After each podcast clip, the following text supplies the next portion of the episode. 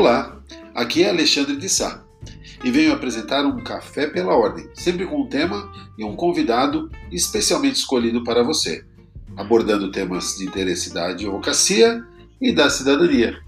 Vamos lá?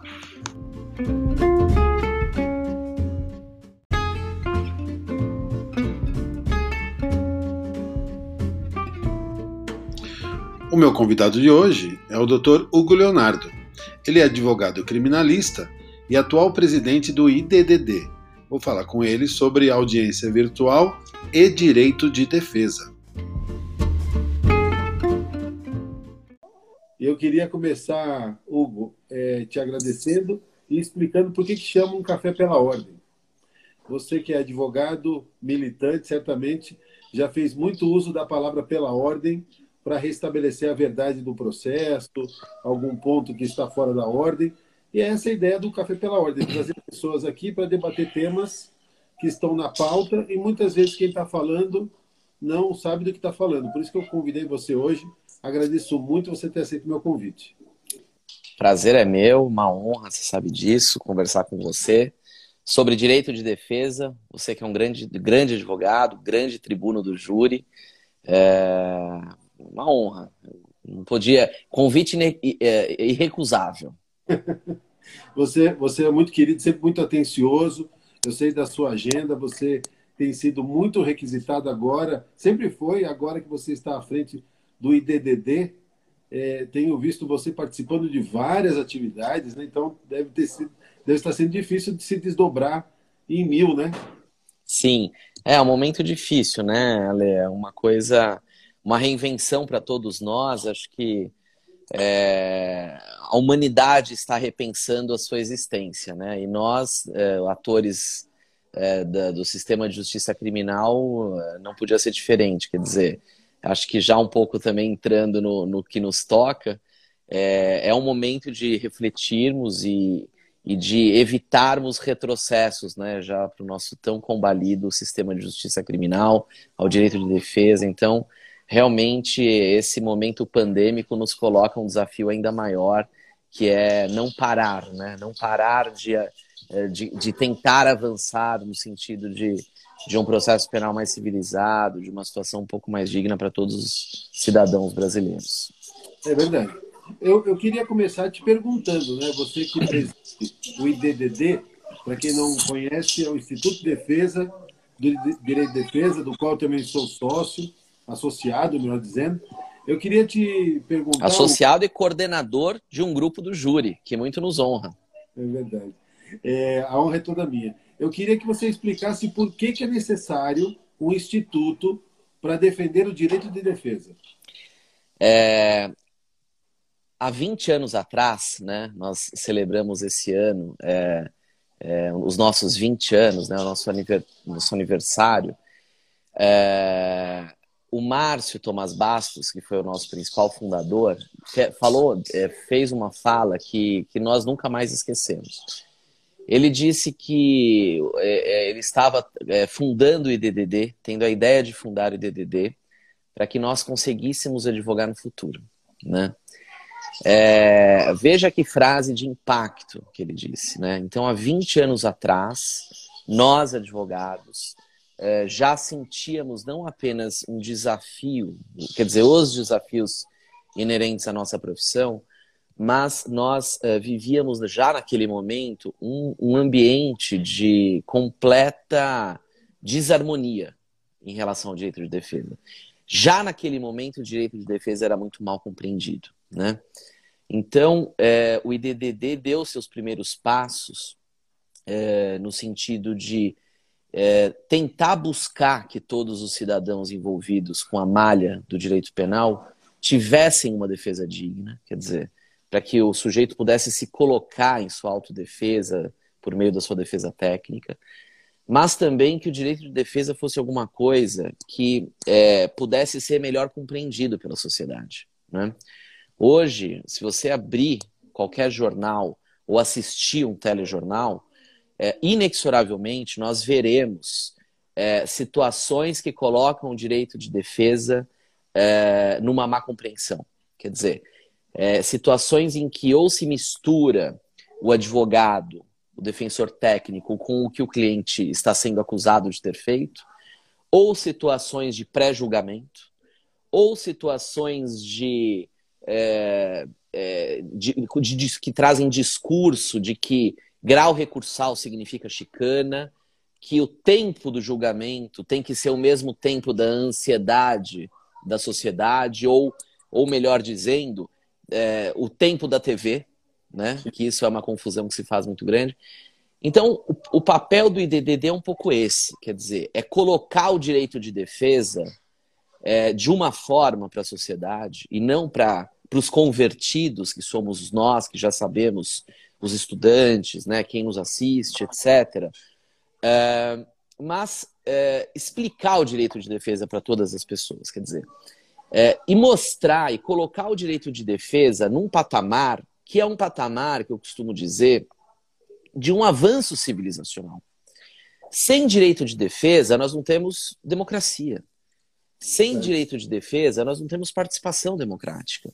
Quer dizer, um Estado totalitário, um Estado autoritário, um Estado que não respeite direito de defesa, é um Estado que, no frigir dos ovos, não respeita seus cidadãos. E aí ele não respeita a possibilidade de participação na vida democrática. Então, na minha opinião, Ale, eu acho que é, falar de direito de defesa é falar desse momento que nós estamos vivendo, né? É, em que nós é, estamos muitas vezes discutindo os, um governo ou um, uma forma de atuar de um governo, né? Ou de um governante. Quer dizer, é, falar de direito de defesa é falar de participação social. De uma vez eu me lembro que eu fui debater o sem pena lá no, na faculdade de arquitetura da USP, na FAO.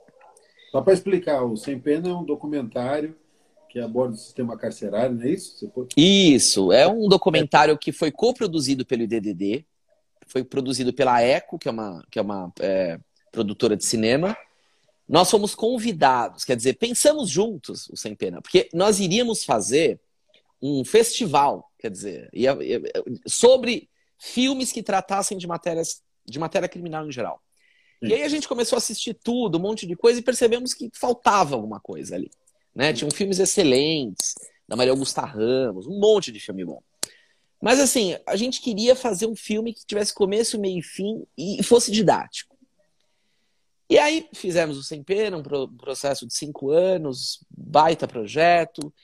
E a nossa meta era o seguinte: olha, o filme tem que ser inovador para os atores do sistema de justiça criminal. Quer dizer, a gente tem que falar com essas pessoas que vivem isso o dia todo, mas tem que ser didático para quem nunca experimentou esse assunto. Então era um baita desafio.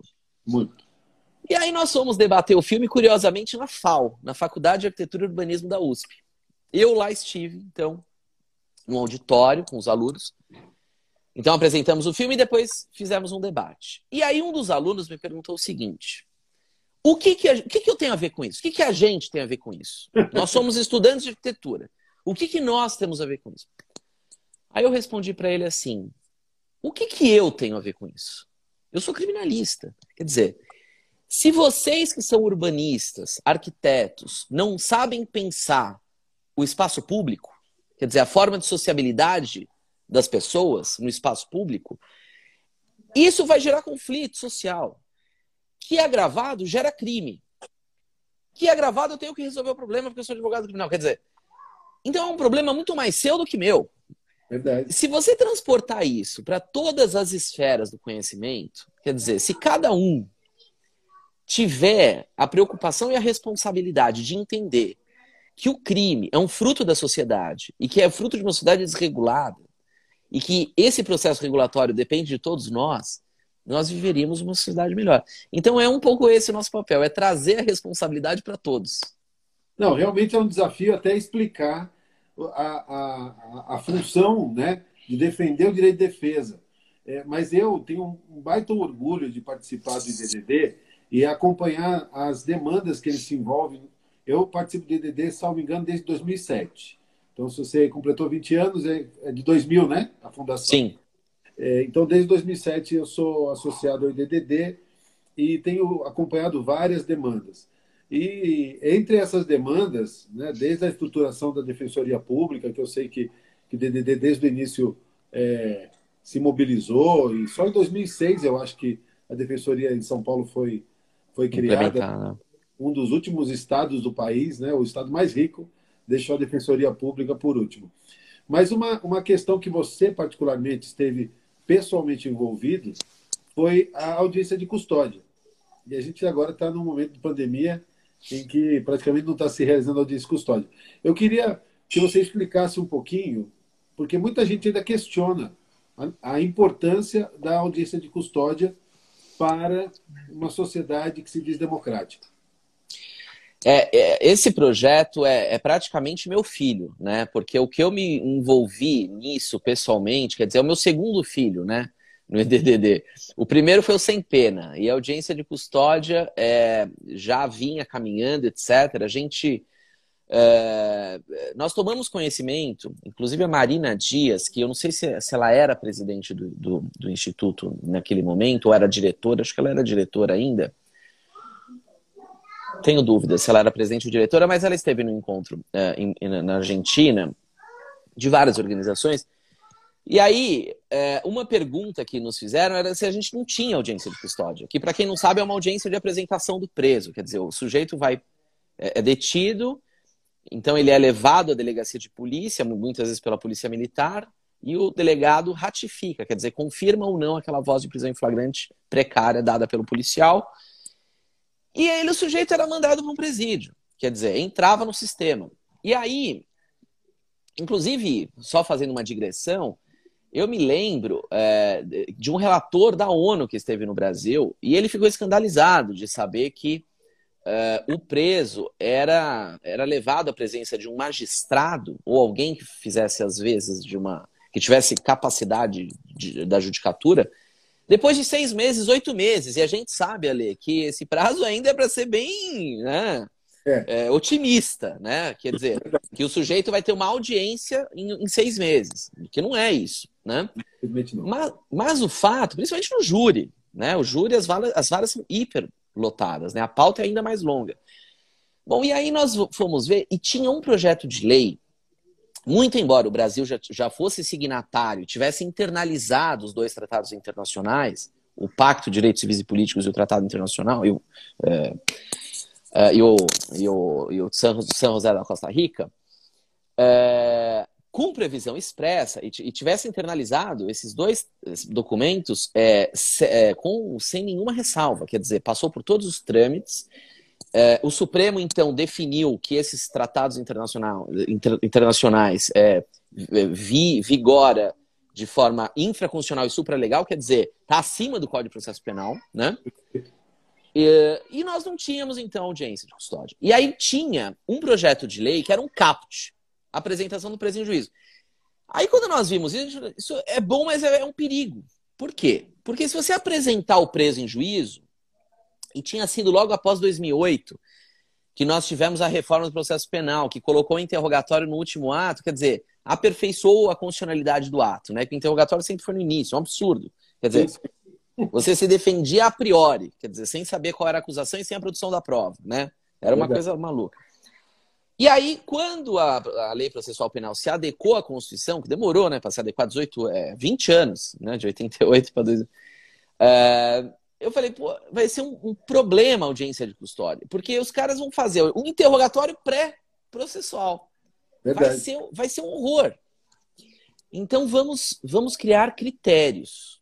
Então nós reunimos umas pessoas no DDD, bastante gente, umas 10 pessoas, fizemos um grupo de trabalho e passamos a redigir o que seria um texto de lei adequado.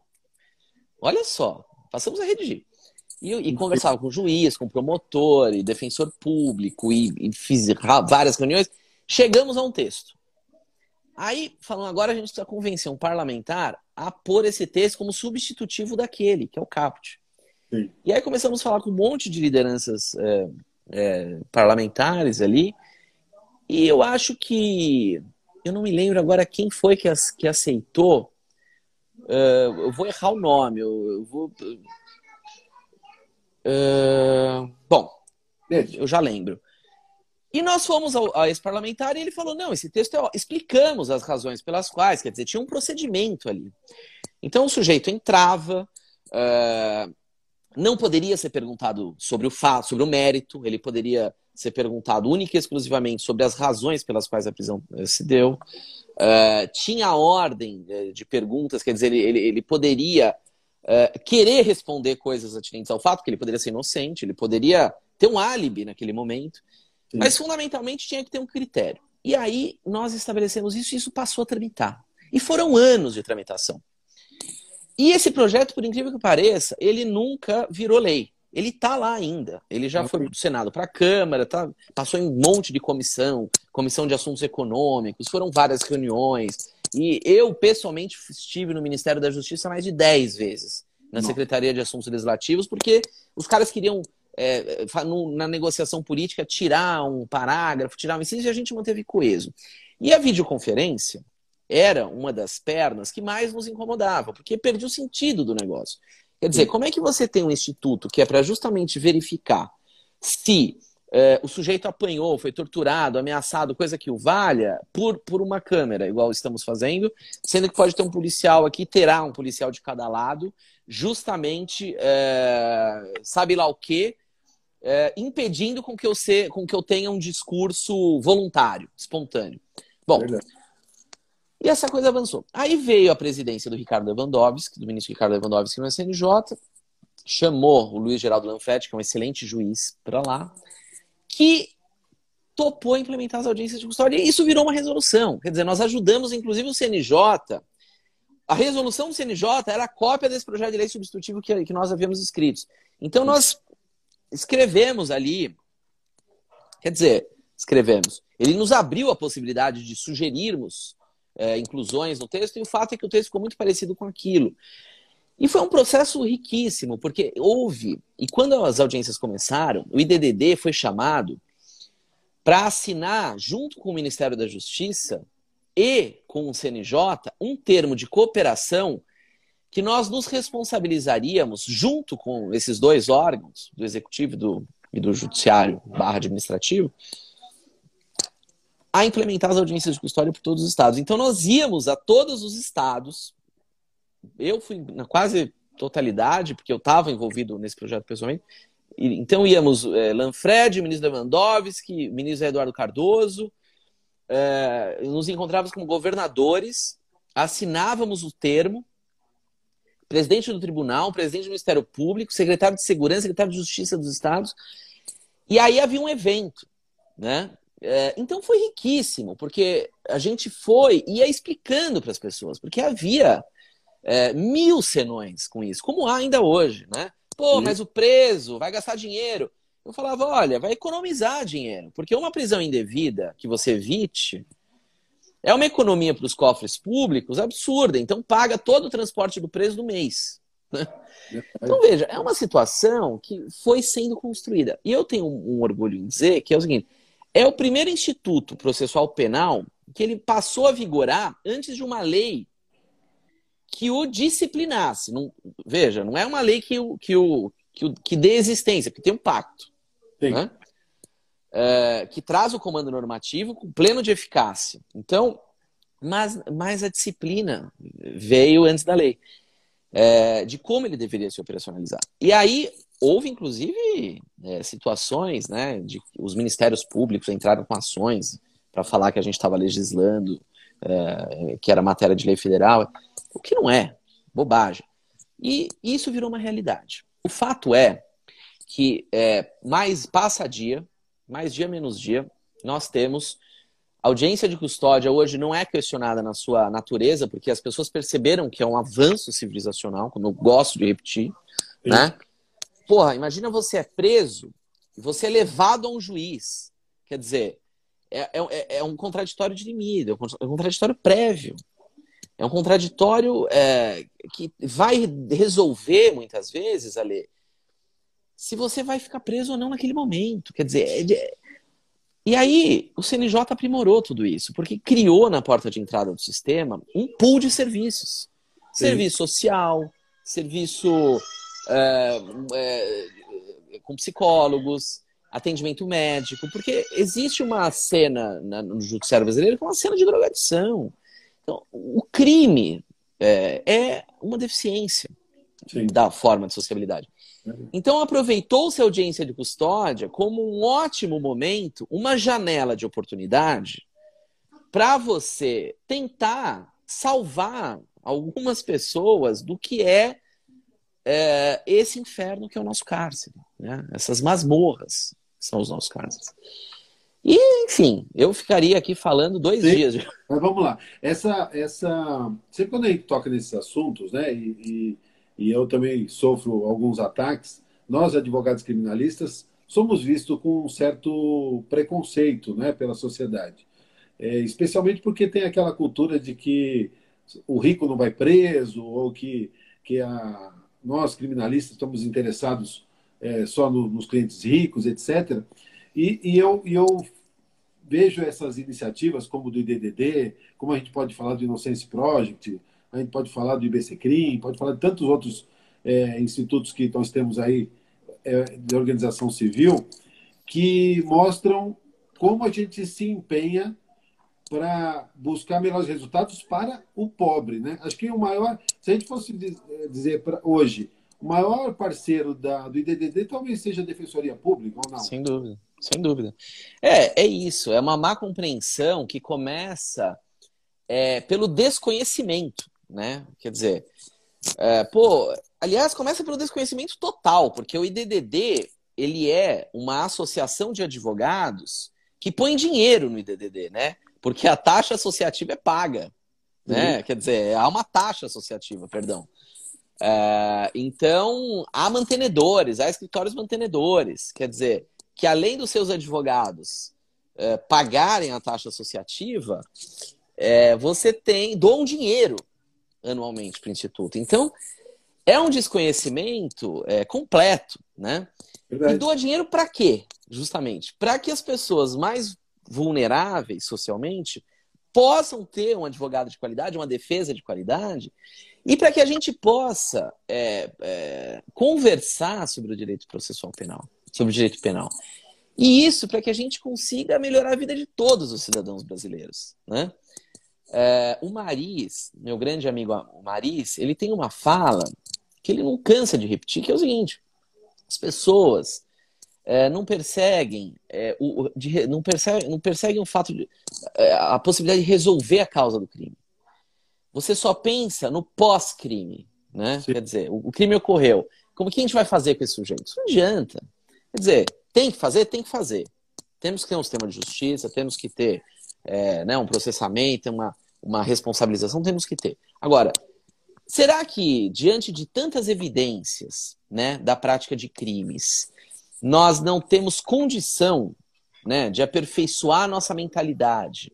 Uh, diante de tanta inovação tecnológica que o mundo hoje conhece, será que nós não podemos é, pegar um pouco do saber criminológico de tantos estudiosos e colocar em prática e perceber que muitas vezes nós poderíamos evitar boa parte dos crimes, quer dizer, que nós temos legislação penal de pânico, né? que nós temos. É, uma vez eu estava debatendo até na, na, no programa da, da, do Em Pauta, é, na Globo News, e, e, tinha lá um promotor, ah, legislação penal, é, é legislação de, é, de pânico. É, isso é um absurdo. Não é um absurdo, é real, é real se você pega um, crime que fica muito sendo muito noticiado, às vezes é um crime bárbaro, é verdade. Não estou querendo mitigar a gravidade do crime.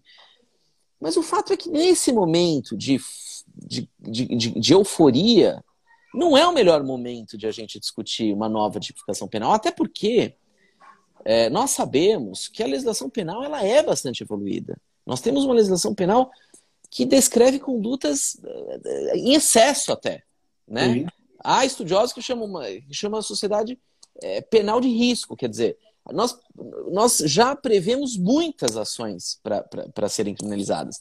Talvez a gente pudesse enxugar um pouco e, e ter um, um, um, olhar um pouco mais específico para aqueles crimes que sejam realmente insuportáveis. Né? E dar uma, uma regulada no sistema, no sistema de justiça como um todo. Quer dizer, Será que o direito administrativo não dá conta de, de, de infrações mais leves? O direito civil, né? Existem outras formas de você ter um, um, um direito sancionador, né? Verdade. E o fato é que nós somos taxados de porta-vozes é, da impunidade. É, essa é a verdade, né? Que nós é, bradamos pela, pela impunidade.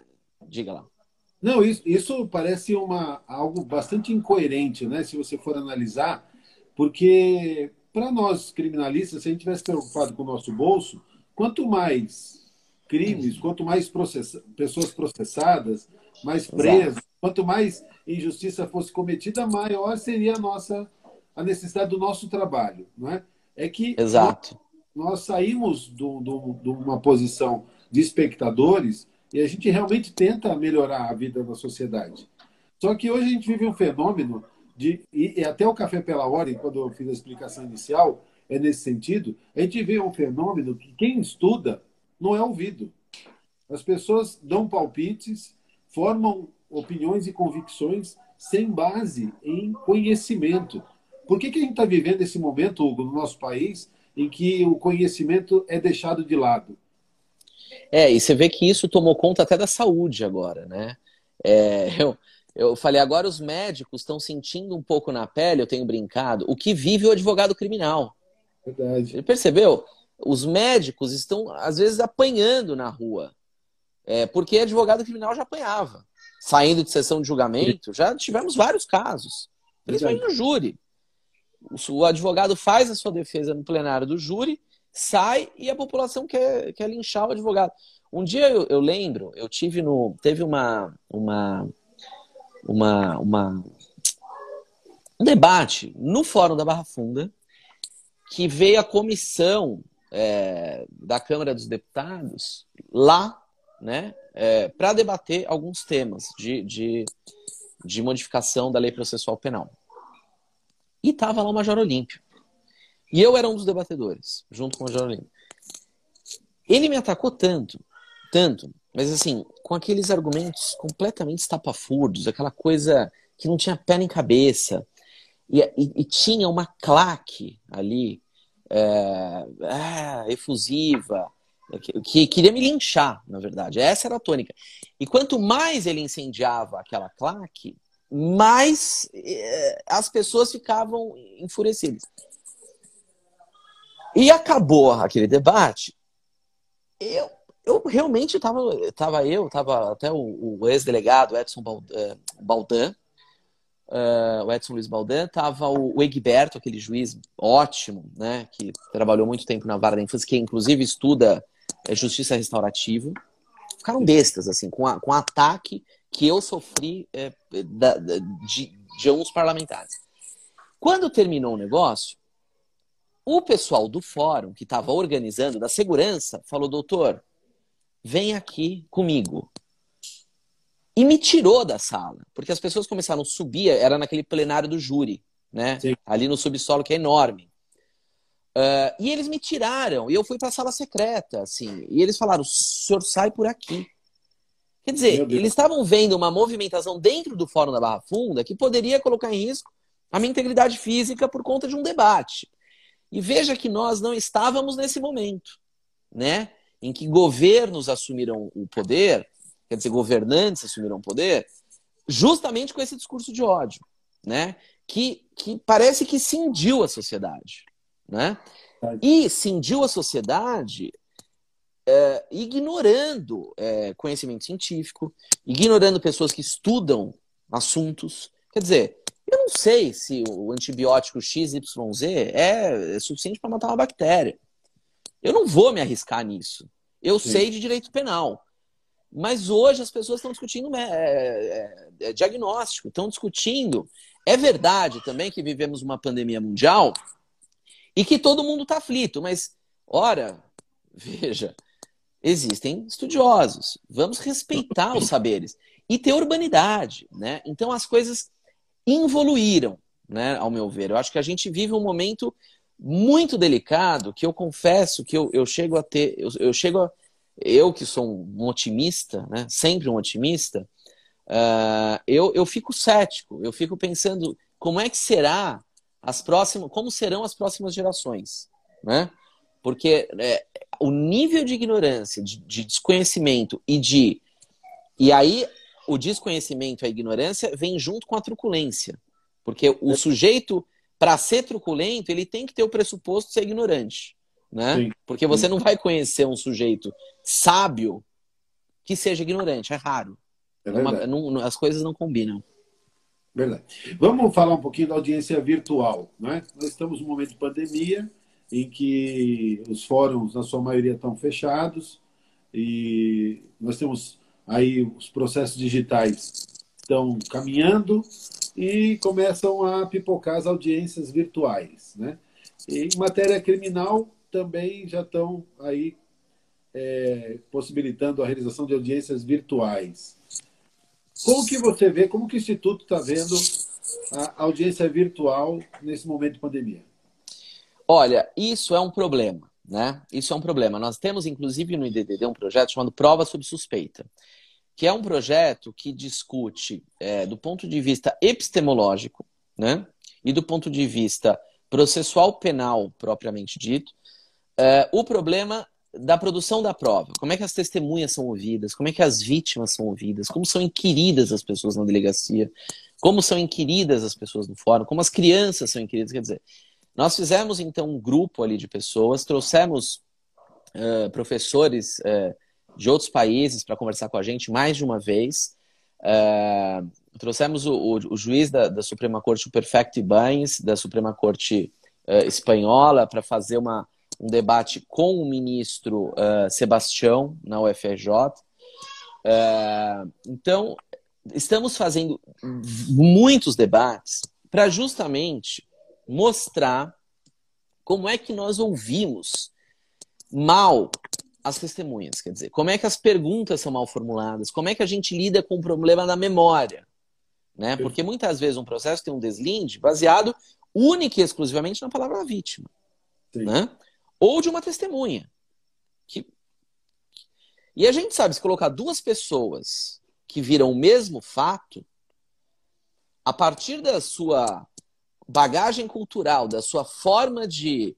da sua é, possibilidade de ter calma, capacidade, inclusive, de, de verbalizar o que viu, os relatos serão distintos. Então, assim, a gente não pode mais é, acreditar que existe essa, essa coisa chamada verdade. Né?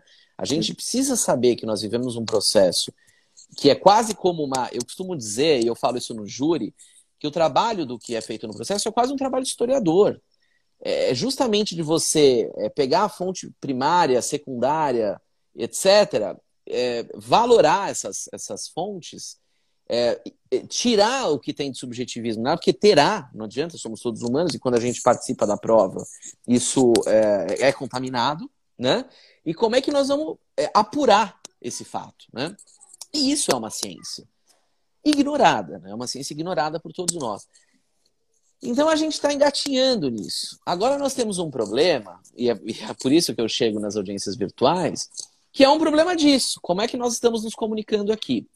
Há estudos que comprovam que quando você fala de um processo comunicativo, quer dizer, duas pessoas conversando aqui como nós estamos.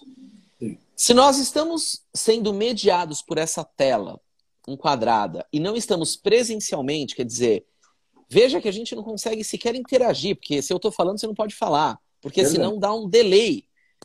Então, assim, a gente tem uma mediação, a gente tem uma mediação comunicacional que impede 70% da fluidez da comunicação quando ela se dá dessa forma. É, porque a comunicação, apenas 30% é a fala. O resto é o olhar, são os gestos, é o timing da fala, é a entonação, que nós perdemos ao fazê-la de uma forma mediada por uma plataforma é, tecnológica. Por melhor que seja. Né? Então, se nós temos um déficit comunicacional desse tamanho, como é que a gente pode importar ou transportar esse déficit para o processo penal uh, e acreditar e confiar nesse resultado? Quer dizer, eu disse que a gente está com um problema nas audiências presenciais porque nós não sabemos perguntar. Nós temos um problema de memória. Nós temos N problemas ainda não solucionados. Agora nós temos mais um. Ah, mas veja bem, é, não é uma democratização você poder fazer uma audiência por videoconferência. Olha, às vezes é. Né? Às vezes a gente tem processos, você sabe bem, que tem uma testemunha para ser ouvida em Belém do Pará. E às vezes a parte não tem dinheiro para custear a nossa ida. Verdade. E é também verdade que o juiz deprecado não entende tanto do fato quanto o juiz deprecante, que está cuidando do caso colhendo a prova, é o destinatário da prova. Uh, e nós, os advogados, né? Imagina um, um caso ad hoc. Eu, eu fico maluco quando alguém vem parar no corredor para pedir para eu fazer audiência ad hoc. Eu não faço. Eu, eu não consigo fazer. Assim, eu olho, você é uma... correndo risco, né? Às vezes é uma testemunha uh, absolutamente. É, ou se é importante, eu, eu, eu me nego, porque não tem condição. A justiça precisa encontrar outra forma. Então, veja, nós temos um problema que é um problema de resolver a forma como a prova é produzida. E a gente vai precisar aprender como é que é lidar com esse déficit comunicacional por meio dessa plataforma. Como é que nós vamos lidar com a incomunicabilidade das testemunhas? Né? Como vamos, é que nós vamos. Vamos por partes. É, nesse ponto primeiro que você tocou, eu, queria, eu acho que vale a pena você falar um pouquinho mais. Uh, nós não estamos preparados, nós não somos preparados para perguntar. Uh, as pessoas, normalmente, quando a gente toca no assunto da memória ou na, no, nas testemunhas, né? O leigo, ele não tem noção de que boa parte do problema está da forma em que é colhida a prova. É? Porque os agentes policiais e mesmo os agentes do judiciário não têm uma formação, a não ser a praxe, a não ser o, o, o sei lá, o feeling, não há uma formação. Por que, que nós não, não trabalhamos nisso, Hugo, em preparar os agentes que colhem a prova? Então, essa é a ideia. Né? Esse é o projeto do IDDD Prova Sob Suspeita. Nós estamos pensando em criar, porque existem em outros países, inclusive protocolos. Porque a lei, é, é verdade, ela não pode discriminar absolutamente tudo, senão a gente teria um código de 3 milhões de artigos. Sim. Mas deve haver protocolos. Como é que o reconhecimento é feito? Nós temos o artigo 226 que parece bom, mas é absolutamente obsoleto. Absolutamente obsoleto. Quer dizer, se você for ler o capítulo eh, que trata é, da inquirição de testemunhas, é, aquilo é, é primitivo. Não é que está errado, mas é que não responde às, às necessidades práticas. Verdade. E existem pessoas que estão trabalhando justamente para mostrar para os juízes, para os promotores, para os advogados, para os defensores públicos, é, que a forma como a gente pergunta muitas vezes impede que nós cheguemos a um resultado satisfatório, né? Do ponto de vista, porque pensar eficácia é pensar em processo bem resolvido, não é punição, né? É, absolvição também é eficácia, né? Uh, então, existem profissionais olhando para isso e fazendo essas conversas. E a nossa ideia é justamente uh, trazer esses profissionais, criar uh, possibilidade de levarmos esse conhecimento, que é um conhecimento científico que nós não dominamos, é outro ramo do pensamento, é, é psicanálise, é, é, é semiótica, é outra coisa e olhar para isso. E a epistemologia também. Então, olhar para isso. E a nossa, o nosso sonho, Ale, é que isso virasse uma, uma cadeira, né? uma, uma matéria nas faculdades, nas universidades. Né? Porque a gente tem é, a necessidade de lidar com esse tipo de mediação em todos os ramos do direito. Uns menos, outros mais, mas em todos. Então é importantíssimo sabermos como é que faz essa colheita de prova e como é que isso se, se encaminha. Inclusive, é, tem uma coisa muito importante que assim, a depender da forma como é feito o reconhecimento, esse reconhecimento é absolutamente irrepetível. Por quê? Porque a memória, a nossa memória, ela trabalha de uma tal forma que uma vez que, que lhe é colocado uma, uma imagem, um sujeito, alguma coisa para você reconhecer, e você reconhece ou não reconhece, a partir daquele momento você nunca mais vai conseguir separar na sua cabeça se você está reconhecendo aquela pessoa que lhe foi apresentada naquele dia ou o sujeito no dia dos fatos. É claro, se você for perguntado, ah, mas você, esse reconhecimento que você está fazendo, não é o dia que vou que te apresentar na delegacia, né? Não, não. Quer dizer, você até consegue responder, mas isso não é real. É isso que essas pessoas estudam. Muito bom. Com relação ao segundo, segundo aspecto que você já começou a falar, como garantir a incomunicabilidade entre as testemunhas, né? Porque, obviamente, se você tem ali duas testemunhas que querem combinar os seus depoimentos, você não. Se elas tiverem acesso ao que uma a outra fala, fica totalmente prejudicado o direito de defesa aí também. É, olha, eu, é, inclusive, numa reunião de diretoria do DDD, eu falei o seguinte: olha, será que não é o momento de nós, é, sabendo que essa pandemia veio e que os hábitos é, serão modificados, é, em, em, situações absolutamente excepcionais, em que será feita uma videoconferência e poderá ser sem prejuízo disso tudo que a gente está conversando, será que a gente não consegue desenvolver técnicas e protocolos uh, de certificação de que aquela pessoa realmente não tem uma outra pessoa do lado dela, que aquela pessoa está sozinha naquele ambiente, que aquilo não está sendo ouvido por alguma ferramenta tecnológica por outra pessoa e, portanto, a gente não está é, maculando tudo que está sendo feito no processo. Esse é um desafio que ainda a gente tem que avançar, na minha opinião. Eu acho que a gente pode trilhar esse desafio. Acho que é importante a gente fazer isso em alguns atos e não transformar isso, na minha opinião, numa panaceia para resolver os problemas dos julgamentos ou das instruções processuais penais. Porque eu acho que isso é insubstituível. É insubstituível. É, isso é, é, de uma tal ordem, é de uma tal gravidade. Um processo penal, ele tem uma tal gravidade que você não pode ter essa perda de eficácia da qual nós estamos falando não permite essa perda de eficácia.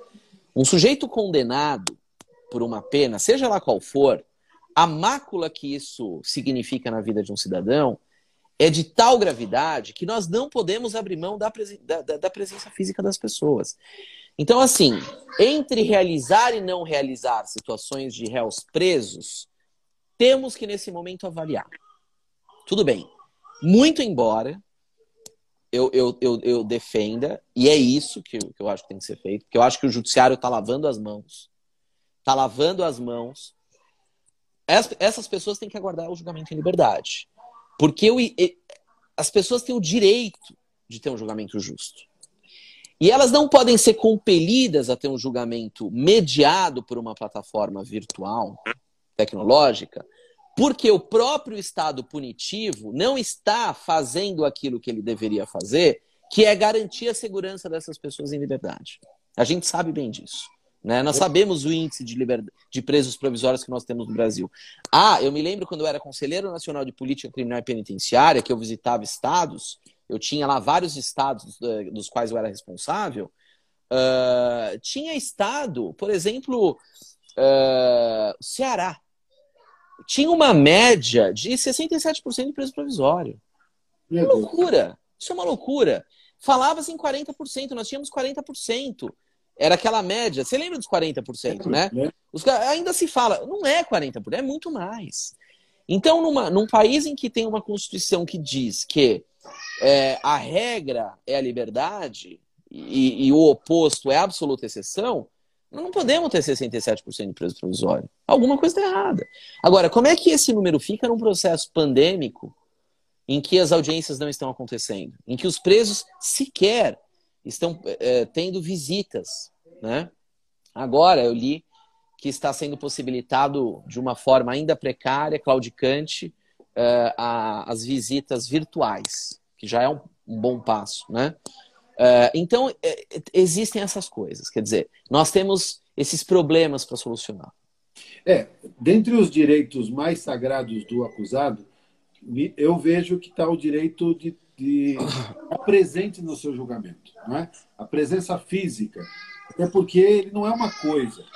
Esse, essa proposta de julgar alguém preso por videoconferência me parece que é buscar um distanciamento do principal sujeito do processo penal, é quase como uma política higienista também, né? de você não ter contato com o preso. Isso me lembra, 10 anos atrás, aqui na minha cidade, o juiz queria fazer júri por videoconferência. Não havia motivo que justificasse isso, a não ser a, a imaginação dele, né? Ah, vamos fazer, vai ser o primeiro lugar do Brasil que vai fazer júri por videoconferência. Eu falei, mas a pessoa está presa onde? Para ter que fazer por videoconferência. Ah, está presa aqui no CDP de Guarulhos. Aí, na época, a gente se mobilizou e acabou não saindo o projeto. Mas eu falei, julgar alguém à distância é a maior desumanidade que você pode fazer com a pessoa. Exato. Lá, está preso, privado da sua liberdade, vai ser julgado, vai sofrer uma sanção e sequer tem o direito de estar presente. Ale, quantas vezes você estava. Eu vou falar do júri, tá? Eu não vou nem falar de juiz togado. Quantas vezes estávamos nós fazendo uma defesa diante do Tribunal Popular e, a depender do que era dito por alguma testemunha ou numa fala do próprio promotor, que são as falas mais inflamadas justamente no Tribunal do Júri, dirigidas ao, ao leigo, o seu, o seu cliente não te puxou e falou, doutor, isso é mentira, isso não, não é verdade. O sujeito indignado, Verdade. Quantas vezes? Eu me lembro. Sempre. E aí você vai e abraça o sujeito e fala: calma, calma, fica tranquilo que eh, teremos a, a oportunidade de, de, de, uma fala. Sim. Então isso é importantíssimo. Quantas vezes nós não encerramos uma, uma inquirição de uma testemunha, olhamos para o nosso constituinte ou o nosso assistido, né, em se tratando de DDD, e falamos: Você tem alguma pergunta que você quer que seja feita? E às vezes o sujeito tem uma pergunta que é essencial. Né? Muitas vezes é até um risco. Né? Porque nós não vivenciamos o fato, quer dizer, para falar por ele tivemos que, é, antes de todos serem, sermos os historiadores daquele caso. Né? Então, e vem uma pergunta ótima, quer dizer, não é à toa que nós temos a ampla defesa com o aspecto essencial bipartite, que é uh, as duas espécies, uh, autodefesa e defesa técnica, né? do gênero ampla defesa. Então, quando a gente fala disso, falar em.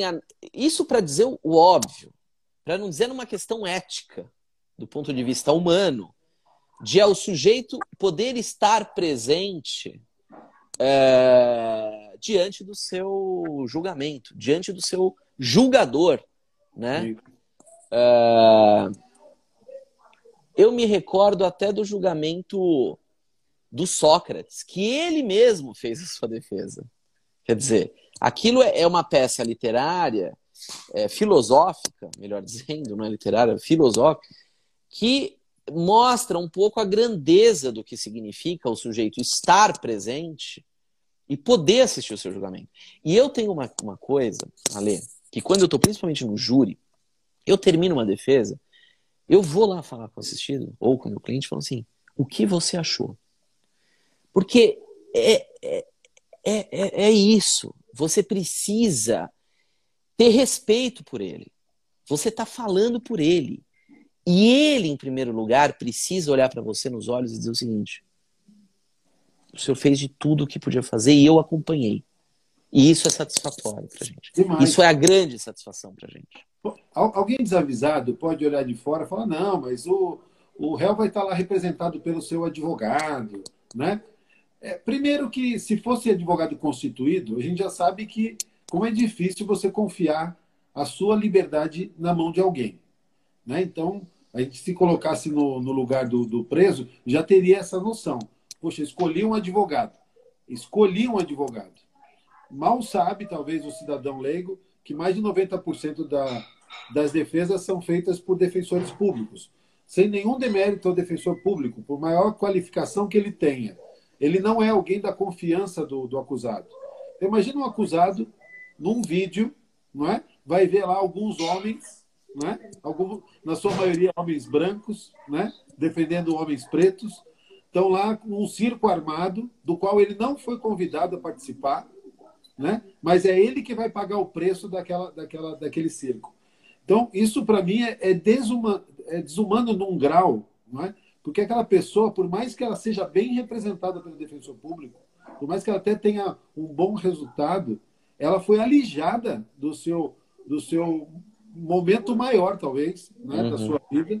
Então, a banalização, dizer que, que só está ali porque merece, porque procurou, porque na cadeia não tem santinhos, essas coisas, para mim é um discurso bastante desumano e viola o direito de defesa. Eu queria perguntar para você como compatibilizar a audiência virtual, se é que é possível, com esse, esse contato do que, que o réu tem direito ao seu advogado. Olha, eu, eu, eu olho com tantas reservas é, para a audiência virtual que a resposta para a sua pergunta seria o seguinte: olha, é, não dá para compatibilizar. Tá? Não dá para compatibilizar.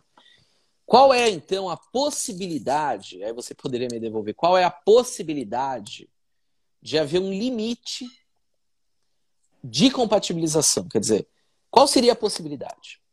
A possibilidade seria o seguinte: olha, uh, essa audiência, ela, ela, se não for virtual, ela não poderá acontecer. Então, se não tiver como ouvir de outra forma uma testemunha, nós ficaremos sem a prova. Aí eu, eu admito. Quer dizer, aí eu acho que sim. Uh, eu tenho um caso no escritório. A juíza deu um despacho falando o seguinte: olha, tendo em vista a pandemia, o processo está em termos para ser julgado. Tendo em vista a pandemia, a instrução não começou, hein? Nossa. Tendo em vista a pandemia, é, eu, eu, eu intime-se as partes, Ministério Público e Defesa, para que apresente o WhatsApp das testemunhas, para que nós façamos a audiência por uma videoconferência por WhatsApp. E a vítima vai ser ouvida ao final, porque ela precisa de uma escuta especial. Quer dizer, a vítima tem que ser ouvida em primeiro lugar. É, é inacreditável. Eu, vai, vai chegar. Pra, aí o Ministério Público ainda não conseguiu achar o WhatsApp das testemunhas, então eu tô quieto. A hora que chegar a hora de eu apresentar as outras, eu vou falar, excelência, desculpa. Onde você tá a cabeça? Que eu vou apresentar o WhatsApp da testemunha para fazer julgamento virtual sem que a vítima seja ouvida. E aí depois eu não sei que quando que ela vai querer ouvir a vítima. Ao final da instrução. Quer dizer, é, é mais do que uma inversão de lógica. É uma pessoa para dizer isso. Um juiz que faz isso, ele não tem nenhum apego à lei, não. nenhum apego à lei, mas não tem nenhum apego à lógica formal. Quer dizer, não tem apego a, a pressuposto científico. Eu não vou dizer nem que há ao desenvolvimento da ciência, mas ele não tem apego ao pressuposto da ciência. Então, é, é esse o problema que a gente está vivendo. E agora nós precisaremos, e você sabe bem disso, como um advogado combativo que é, nos insurgir dessas coisas. Porque isso virá. E virá com o seguinte cartaz: Ah, o mundo mudou. Ah, antes você fazia reuniões presenciais, todo mundo pegava um avião e ia viajar. Tudo bem. Só que justiça criminal é justiça criminal. Com coisa séria não se brinca. E a gente não pode aceitar isso. É, tentam comparar o incomparável, né? Eu, eu não, não sou retrógrado, não nego o avanço da tecnologia como algo que é favorável à, à vida em sociedade. Eu estou achando maravilhoso poder bater esse papo com você aqui e estender esse papo a outras pessoas que podem acompanhar a nossa conversa, né? Mas é, é o que você falou. É, por mais que eu, que eu sinta, me sinta próximo de você, eu sinto dificuldade de conversar com você. Certamente, se fosse para fazer uma inquirição, teria muito prejudicada a inquirição. Ainda mais se a gente trabalhar com a ideia de que a testemunha quer esconder alguma coisa, e muitas vezes quer esconder alguma coisa, e a gente vai ter dificuldade de, de captar essas, essas nuances. Né? E pior ainda se a gente pensar sobre o aspecto do acusado, Exatamente. que é, que é o sujeito de direitos aí que deveria ser é, pensado. Hugo, eu fico muito feliz de, de ter você na presidência do nosso IDDD, você que ainda tem muito pela frente, uma carreira brilhante que você tem desenvolvido, né? Você deu aí uma amostra para o pessoal do trabalho que você tem feito, trabalho voluntário em prol da cidadania, da advocacia, por que não dizer assim também, E quero te agradecer mais uma vez. Queria que você fizesse suas considerações finais. Nós temos aí menos de cinco minutos para encerrar nossa live de hoje. Ale, eu agradeço o convite. Para mim é uma honra é, bater esse papo com você. É, é, isso é fundamental, esse trabalho que você tem feito é fundamental, porque é por meio dele que nós conseguimos avançar, é, colocar alguns tijolinhos a mais nessa nossa edificação de uma sociedade um pouco mais equilibrada, né, justa, é, e que respeite né, é, esse, esse plexo de, de, de, de estudos, de, de pensamentos que é, todas, todos os ramos do direito compõem e nos cercamos, né? que são as nossas ciências auxiliares. Então eu queria agradecer, isso é realmente para mim é uma honra estar aqui, falar de uma coisa que, que, move, que me move. É, você bem sabe que antes de ser é, Hugo na física, eu sou advogado criminal e, e, e brigamos é, pelo direito de defesa 24 horas. Acho que a gente olha o mundo por essa lupa. É, e eu agradeço o convite, fico à sua disposição para outras oportunidades. E vamos em frente, vamos em frente. Eu queria te cumprimentar por esse espaço uh, e pelo convite. Muito obrigado. Hugo, quem, quem quiser conhecer mais sobre o DDD, até eventualmente se tornar associado, qual o caminho que deve seguir? Olha, nós temos o nosso site com todos os projetos lá, uh, iddd.org.br. Existe lá um, um, formulário associativo, o IDDD mudou as suas regras de associação para ficar mais próximo dos, uh, dos associados. É, é, um lugar em que há muita conversa, muita troca de ideia, muita. É um lugar realmente que tranquiliza a todos nós, porque reúne pessoas vocacionadas à advocacia criminal, reúne grandes nomes da advocacia. E, e, lá é um lugar em que a gente se encontra, o nosso, nós nos encontramos para o nosso sacerdócio. Então, estão todos convidados. Eu fico à disposição é, em meu nome é, pelo Instituto. É, é enfim, que venham novos associados. Deixa eu aproveitar e te perguntar também quanto ao documentário Sem Pena. Ele está disponível se, se, alguém quiser assistir? Tem algum, algum Olha, ter um acesso? Ele ele tá, é, ele, ele é, passa em canais pagos, mas tem um link também disponível no YouTube, tá? Absolutamente acessível para todo mundo. É, é, um documentário que tem a, a, a, a, aptidão de justamente gerar debate, gerar reflexão. Então é importante que as pessoas assistam, que as pessoas. É, quantas vezes eu ouvi alguém é, que não tem é, nenhuma relação com direito penal, falou, mas é assim mesmo? Eu falei, daí para pior. então é uma bela possibilidade de começar a, a refletir sobre o assunto e, e, espero que gostem. Show de bola. Hugo, muito obrigado, fica com Deus. Bom trabalho aí, conte com a gente sempre, tá? Obrigado, Ale. Um abraço forte para você, tudo de bom. Uma boa noite. Boa semana. Boa noite.